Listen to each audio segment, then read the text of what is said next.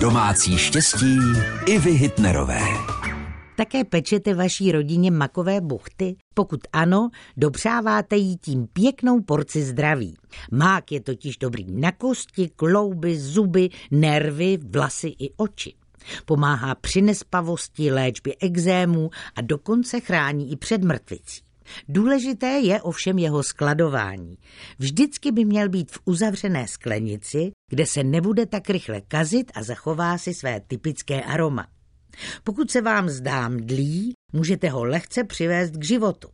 Stačí jej nejdříve na sucho opražit na pánvi a teprve potom pomlít. Uvidíte, že bude zase jako čerství. Vaše Iva Hitnerová. Domácí štěstí i Hitnerové, rady do domu i do života. Každý den v našem vysílání.